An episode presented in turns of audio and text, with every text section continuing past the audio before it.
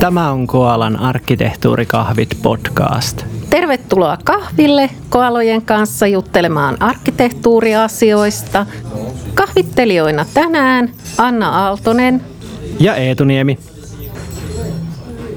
Tämän kerran podcastin aihe meillä on se, että miten siihen pitäisi suhtautua, kun väistämättä organisaatio joutuu jossain kohtaa ostamaan jotain kokonaisarkkitehtuuriin liittyvää, välineitä, konsultointia, koulutuksia, jotain vastaavaa. Ja tämähän on vähän sellainen aihe, että pikkusen tuli mietittyä, että voiko tämmöisestä konsultointi talo oikeastaan edes puhuu, että alkaako tämä podcast menee semmoiseksi, että joo, osta, osta, osta, meillä on kaikki kivat palvelut. Mutta tosiasia on siis se, että monestakin syystä niin se ostaminen tulee kyllä enemmän tai myöhemmin vastaan. Ja tämä on vähän semmoinen erikoisosa-alue, että hankinnoissa onnistuminen ei ole ihan helppo. Ei ole, ei. Me ollaan tietysti sitä mieltä, että niin kuin asiakkaan kannattaisi ilman muuta tilata nämä asiat meiltä, koska me tiedetään, että me ollaan hyviä, mutta miten me saadaan se asiakas vakuutettua? Niin, mutta ensinnäkin se tietysti, että kun al- aloitetaan siitä, että pitäisi ostaa jotain – No ensinnäkin itsellä pitäisi olla näkökulma siitä, että ollaanko koko luokassa nyt rakentamassa koirankoppiin vai kauppakeskusta. Niin pitäisi olla itsellä aika hyvä hahlo siitä, että minkä intensiteetin ostamista tai hankintaa ollaan tekemässä, jos siihen tarvii apukäsiä. Kun siinähän on se vähän, että jos ostaa niin kuin liian pienesti tai isosti, se on huono juttu, että pitäisi osata jotenkin ostaa just ihan – sopivasti siihen käyttötarkoitukseen. Ja tässähän on se, kun me ei olla mitään geneerisiä johdon konsultteja tai teknologiakonsultteja, että me ollaan niin kuin ihan spesifisti arkkitehtejä, niin sen asiakkaan pitäisi oikeastaan jo tietää, että tämä on niin kuin arkkitehtuuriin liittyvä tarve tai ongelma ennen kuin se ottaa meihin yhteyttä. Mm. Mutta kyllähän me tehdään semmoisia esiselvityksiäkin, että me asiakkaan kanssa niin kuin keskustellaan siitä, että kun ne sanoo, että jotain kokonaisarkkitehtuuria tarvittaisiin, ja sitten käydään läpi sitä, että no niin, että paljonko teillä on porukkaa ja mihin te aiotte sitä käyttää. Ja meinasitteko, että pitemmällä tähtäyksellä saatte itse ylläpidettyä ja tuotettua niitä kuvauksia, että laitetaanko semmoinen karvalakkiversio, minkä kanssa pärjäätte – omalla porukalla vai olisiko joku semmoinen deluxe-malli, mutta se deluxe-malli sitten tarkoittaa, että teillä pitää joko palkata aika paljon lisää arkkitehtejä tai sitten olla ihan jatkuvasti hankkimassa ulkoisina palveluina osan asioista. Niin toi on vähän se keissi, että, että niin ne haluaisi aloittaa sen kokonaisarkkitehtuurin hyödyntämisen, mutta ei välttämättä ole tarpeeksi, ainakaan tarpeeksi tietoa siitä, siitä asiasta eikä ehkä niin kuin resurssejakaan ja sen takia hyvä ottaa niin kuin konsultti, joka on tehnyt niitä hommia. Hmm. Ja sitten yksi on varmaan se, että, että on, niillä on jo arkkitehtuuri pyörimässä ja ne vaan tarvii jonkun niin kuin lisä, lisää kädet ja lisää silmät siihen niin kuin tekemään sitä hommaa. Tällä puolella toi laatuasia on aika vaikea juttu, kun meillä ei ole olemassa semmoisia – virallisia laatukriteereitä tai mittareita, eikä oikein semmoista tavaran tarkastajaakaan, joka kertoisi, että milloin se arkkitehtuuri on sitten riittävä hyvää. Ja sitten jos ajatellaan, että sä otat jotain seniorikonsultteja vaikka laadun tarkastajiksi tai muuta. No yksi sanoo yhtä ja toinen sanoo toista, niin siinä on sitten asiakas vähän ihmeissä, että mikähän tässä on niinku totuus tällä välillä. Että tämä on pikkasen semmoinen hankala, että kun tämä on tavallaan semmoinen käsityöläisammatti, jossa kukin arkkitehti on suunnilleen taiteilijan mentaliteetillä varustettu, niin mistä siinä sitten kukakin sanoo, että melkein tulee mieleen kysyä, että onko asiakkaalla minkäänlaista oikeusturvaa tässä, että kun se hankkii jotain? Niin riippuu varmaan kuinka hyvin asiakas tuntee ne asiat, mitä se on ostamassa – että kyllähän, kyllähän siitä niin kuin voi, voi päätellä sitten jossain vaiheessa, että eihän tässä lopputuotoksessa ole niin kuin yhtään mitään järkeä, eikä toi, toi niin kuin tyyppi tajua tästä oikeasti mitään. Ollaanhan mekin nähty joskus niitä, siis muiden konsulttien tuottamia semmoisia niin erilaisia papereita, joissa ei ole päätä, päätä eikä häntää, jonkinlaisia arkkitehtuurikuvauksia. Hmm. Semmoinen formaalilaatu, että jos on piirrelty vaikka niillä Archimate-mylpyröillä, Archimate on semmoinen standardi, joka määrittelee, että miltä ne eri laatikot ja nuolet näyttää, niin aika helppoa verifioida se, että onko noudatettu tätä standardia vai onko oltu noudattamatta. Mutta tässä kohtaa on niinku hirveän hyvä kysymys sit se, että just tuohon, minkä Eetu sanoi, että onko näissä mitään järkeä, onko nämä hyödyllisiä, niin sanotaanko näin, että ei, ei, ei siihen voi niinku vedota, että hirveän vaikea kirjoittaa jotain – reklamaatio siitä tai jotain muuta, että kai siinä sitten vaan joutuu vaihtamaan sit konsultointitaloa ja jollain tavalla niin kuin toivomaan, että vaihtamalla paranee. Osahan sitten hankkii resursseja omaa arkkitehtuuritiimiin ja kouluttaa niitä ja silleen. Ja kyllä mun täytyy sanoa, että olen nähnyt ihan merkittävää edistymistä siinä, että jos saa sen tiimin toimiin silleen, että se sama väki pysyy siellä muutaman vuoden ja se on semmoista sopivaa yhdessä tekemistä ja siinä on tuki ja silleen, niin kyllä se saattaa kehittyä oikeastaan jopa häkellyttävän hyvin toimivaksi ja laadukkaaksi. Niin siis asiakkaan tiimi, jossa voi olla konsultteja mukana. Niin, tai jopa se tiimi, joka saattaisi toimia ihan ilman konsultteikin tosi hyvin. Tiimi, joka itse asiassa jopa vähän niin kuin opettaa niitä konsultteja, mutta jos se työmaan koko, että kaikki ne meneillään olevat projektit ja niin poispäin on hirveän iso, niin totta kai siihen tarvitaan konsultteja vaikka sitten niin kuin lisäkäsiksi. Mutta sehän olisi aika ideaalinen tilanne, että se oma porukka on tavallaan semmoinen kantava voima, että se sieltä niin kuin eturintamalla sotien näyttää sitä tietä. Mm täydellisessä maailmassa. Onhan se joskus vähän semmoista niin konsultinkin näkökulmasta, että melkein narulla pitää työntää. Tiety, onneksi aika harvoissa toimeksiannoissa, mutta semmoista tosi konsulttivetosta, mikä on yleensä niin kuin huono juttu.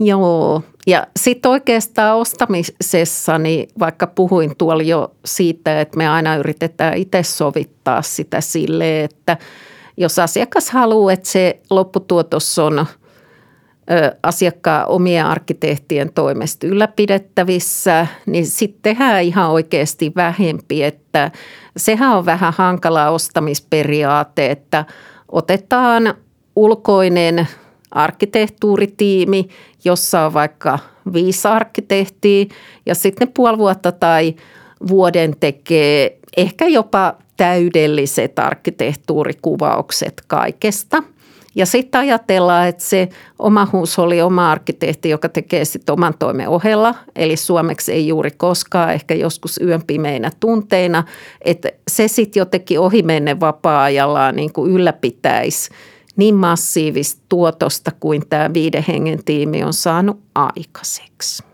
Toi on vähän niin kuin yleinenkin ongelma ehkä tuommoisessa, kun konsultit tekee semmoisia selvittelyjä, dokumentointityyppisiä juttuja, että tehdään niin kuin hienot, hienot lopputuotokset ja sitten perävalot näkyy ja sitten niin jotain pitäisi tapahtua siellä asiakkaalla. Ehkä niin kuin hyödyntää sitä jotenkin tai tehdä jotain päätöksiä tai alkaa kehittää jotain, mutta sitten mitä ei kuitenkaan tapahdu. Niin, se on silleen hankala vähän, että musta jopa itsestäni tuntuu, että – kun kirjaa tietyn määrän tunteita tai kirjoittaa laskun tai mitä tahansa, niin itse tuntuu, että nyt jos en mä ole tänä aikana tehnyt näin ja näin monta kalvoa, niin onko mä nyt niin kuin ansainnut tämän, vaikka se on ihan pöhkö ajatus, että eihän meitä pitäisi mitata metrimitalla, mutta käytännössä meitä mitataan. Niin, no sitten kun puhuttiin aikaisemmin niistä hyödyistä ja kun niidenkin todentaminen ja mittaaminen on niin vaikeaa, niin no millä, millä muulla sitä voi mitata niin kuin suoraan, kuin et, et mitä on saatu aikaa. Mutta miten tämä juttu, että kertoisiko sun mielestä meillä hinta siitä laadusta, kun ajatellaan, että jos sä ostat auton, niin kyllähän se hinta kertoo jotain, että jos sä – jos se maksaa jonkun 230 tonnia uutena, niin se on varmaan semmoinen keskihintainen perheauto. Mutta jos se maksaa vaikka 80 tonnia, niin onhan se niinku hienompi ja laadukkaampi. Nyt me oltaisiin niinku premium-arkkitehtuurikonsultteja. Mm.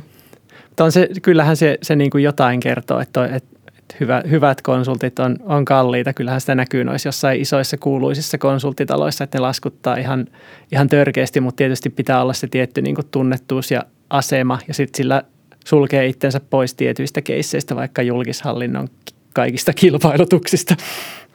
Niin ja ainahan se on mahdollista, että sen organisaation sen tavallaan brändin, että ollaan tosi kovia osaajia, niin siellä ei joku kourallinen niitä, jotka on ansainneet sen kovan maineen ja sitten se, joka sulle sattuu tulee, on oikeasti niin kuin juniori, mutta hinta on sitten seniorin. Että tämä on vähän hankalaa, että pelkkä se semmoinen, että jos ajattelisi, että joo, että en ikinä koskaan osta ketään, joka on alle 200 euroa tunti, niin joo, kyllä tulee aika paljon ehdokkaita, jotka on sitä mieltä, että joo, munkin mielestä se 200 euroa tunti on tosiasiallinen tuntihinta. Että niin joo, Koalasta meiltäkin saisi ihan melkein kenet vaan niin kuin silleen, että jos tämä on se keskustelu. Mutta ei se ole kyllä asiakkaan kannalta järkevää asettaa sitä mittaria sitten ihan siihen. Ei se voi olla mitenkään ainoa mittari ainakaan. Kyllä se tietysti jotain, jotain kertoo, mutta niin kuin loppujen lopuksi ehkä, ehkä aika vähän kuitenkin, tietyn rajan jälkeen. Tietysti on semmoisia, jotka on tosi halpoja ja sitten on semmoisia, jotka on niin kuin oikeasti kalliita, mutta sitten aika monet on kuitenkin sitten jostain välillä. Joo, no toisinpäin se on niin kuin silleen totta, että tota, ketään hirveän hyvää tekijää harvoin saa alle sen tunti. Paitsi, että jos se tekijä syystä tai toisesta on niin kuin jossain taloudellisessa ahdingossa, että silloin joitain, joitain syitä, että miksi sen on ihan pakko jotain tehdä henkensä pitimiksi, mutta se on niin kuin tosi harvinaista. Ehkä, ehkä niistä, niitä kannattaa varoa, niitä tosi, tosi halpoja, mutta niin kuin, en mä tiedä, onko siinä muuten, muuten sitten, että kyllähän niin kuin hyvä, hyvän voi saada keskihintaisestikin. Mm. No julkissektorille tämä on vähän hankala vinkki, että jos pitää varoa niitä kaikista halvimpia, niin se kilpailutus, he, ups, joo, kilpailutus helposti johtaa siihen, että hankintaosastossa vedetään lippuun salkoon ja juhlitaan, että jes, nyt tuli 60 tuntia. Oma organisaatio pääarkkitehti itkee hihaan sillä aikaa. Aika monestihan nämä menee sen, sen tota, kilpailutusraja alle, vink vink. Mutta on se sitten sille, sit myöskin se, että mä oon huomannut, että tuohon ostamiseen, niin pitää huomioida se poliittinen ilmapiiri. Niitähän on niin kuin isoja huusholleja, jotka on joskus ostaneet tosi paljon ulkoisia resursseja, että konsultteja.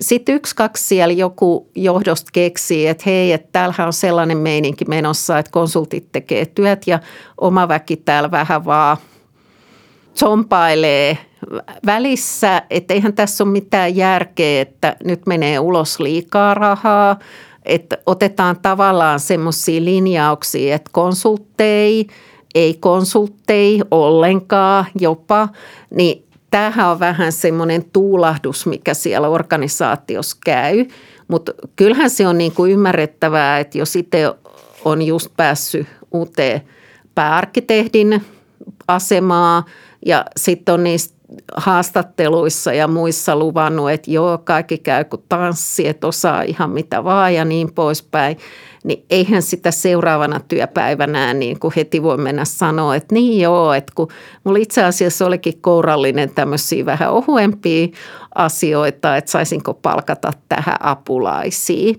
Mutta kyllä siinä on se, että sekä osaamiseen että ihan suoraan resurssitarpeeseen joskus joutuu ostamaan – mutta siinä on se hankala, että ihan ensi aluksi pitäisi ymmärtää, että mikä se työmaa edes on. Ja se on itse asiassa välillä aika vaikeaa. Jos on nimenomaan ostamassa konsulttia sen takia, ettei ole niin kuin omaa osaamista hirveästi, niin, niin se on niin kuin, voi olla aika vaikea selittääkin, että mistä siinä työssä niin kuin on edes kyse ja perustella se, että te tarvitte tämän, tämän ja tämän. Niin, No silloin kannattaa aloittaa sille pienestä, mutta jos on sillä että oma organisaatio pääarkkitehti on vaihtanut työpaikkaa, sitten sieltä arkkitehtuuritiimistä aseluhate painostetaan joku toinen, että eikö sä rupeat täällä meidän pääarkkitehdiksi ja vaikka se yrittäisi vähän pistää hanttiin, että ei, ei, ei, en minä, ei, ei, nyt ei pysty, niin siinä kohtaa, että jos kokee, että haluaa sanoa kyllä, niin kannattaisi sanoa oikeastaan niin, kyllä, jossain budjettia. Niinpä. Saa vähän kaksi juttua ehkä.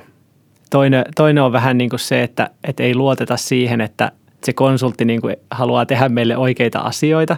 Ja sitten toisaalta se, että ei luoteta välttämättä siihen, että se konsultti niin kuin osaa tehdä ne jutut. Hmm. Ja sitten vielä ky- hintakin olisi oikein. Niin, mutta olen mä nähnyt sitten toisinpäin, että konsultti tekee mitä käsittämättömintä potaskaa, mutta luetaan hirveän hyvän tahtoisesti niitä, että ajatellaan, että No, että kun mä en ole itse mikään arkkitehtuuriasiantuntija, niin kyllä tässä nyt ehkä melkein saattaisi olla joku punainen lanka. En nyt varmaan ihan vaan löydä sitä itse, kun en oikein ole arkkitehtuuriasiantuntija, että kyllä mä oon nähnyt myös tällaista hyväuskoisuuttakin. Niin, että tämmöisiä, tämmöisiä varmaan sitten alalla on, että onhan, kyllähän täytyy olla hyvä, jos me maksettiin tästä 40 tonnia. Niin, jotain sellaista. Mutta käytännössä semmoinen, että saataisiin määriteltyä, että mikä on riittävää, mikä on hyödyllistä, mikä on riittävää hyvää, paljonko sen tekemiseen menee suunnilleen aikaa, eli vähän vastinparina, että mitä siitä kannattaa maksaa, ettei sun business case ihan lähde leviämään. Ja sitten varmaan olisi hyvä, hyvä, jos olisi jotain niin kuin konkreettisia esimerkkejä tai referenssejä tai tämmöistä, että niin kuin tämän näköisiä ne tuotokset ehkä sitten on. Hmm. Ja tämmöisiä me ollaan tehty muille, vaikka ei tietysti sisältöä saa välttämättä näyttää. Hmm. Mutta ne esimerkit on hirveän hankalia, kun ei voi näyttää toisten asiakkaiden sisältöä. Aika geneerisiä ja sitten. Referenssitkin on vähän sellaisia, että ne on tietty sun jotain kavereita, ei suoraa kavereita, mutta onhan siinä niinku tutustuttu ja silleen, että Tämä on aika hyvä kysymys. Pitäisikö meidän joskus myöhemmin jutella sit myös siitä, että minkälainen on hyvä tarjous ja minkälainen on hyvä konsulttifirma ja minkälainen on hyvä konsultin CV-arkkitehtuurialalla?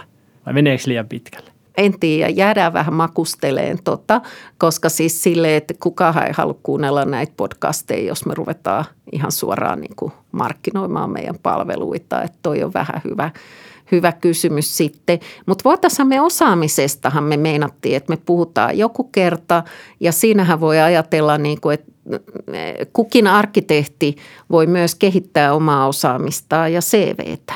Niin, siinä on se, se tota, kehittämisnäkökulma, ei pelkästään myynnillinen, niin jutellaan silloin. Tämä varmaan riittää tällä kertaa. Takas hommi.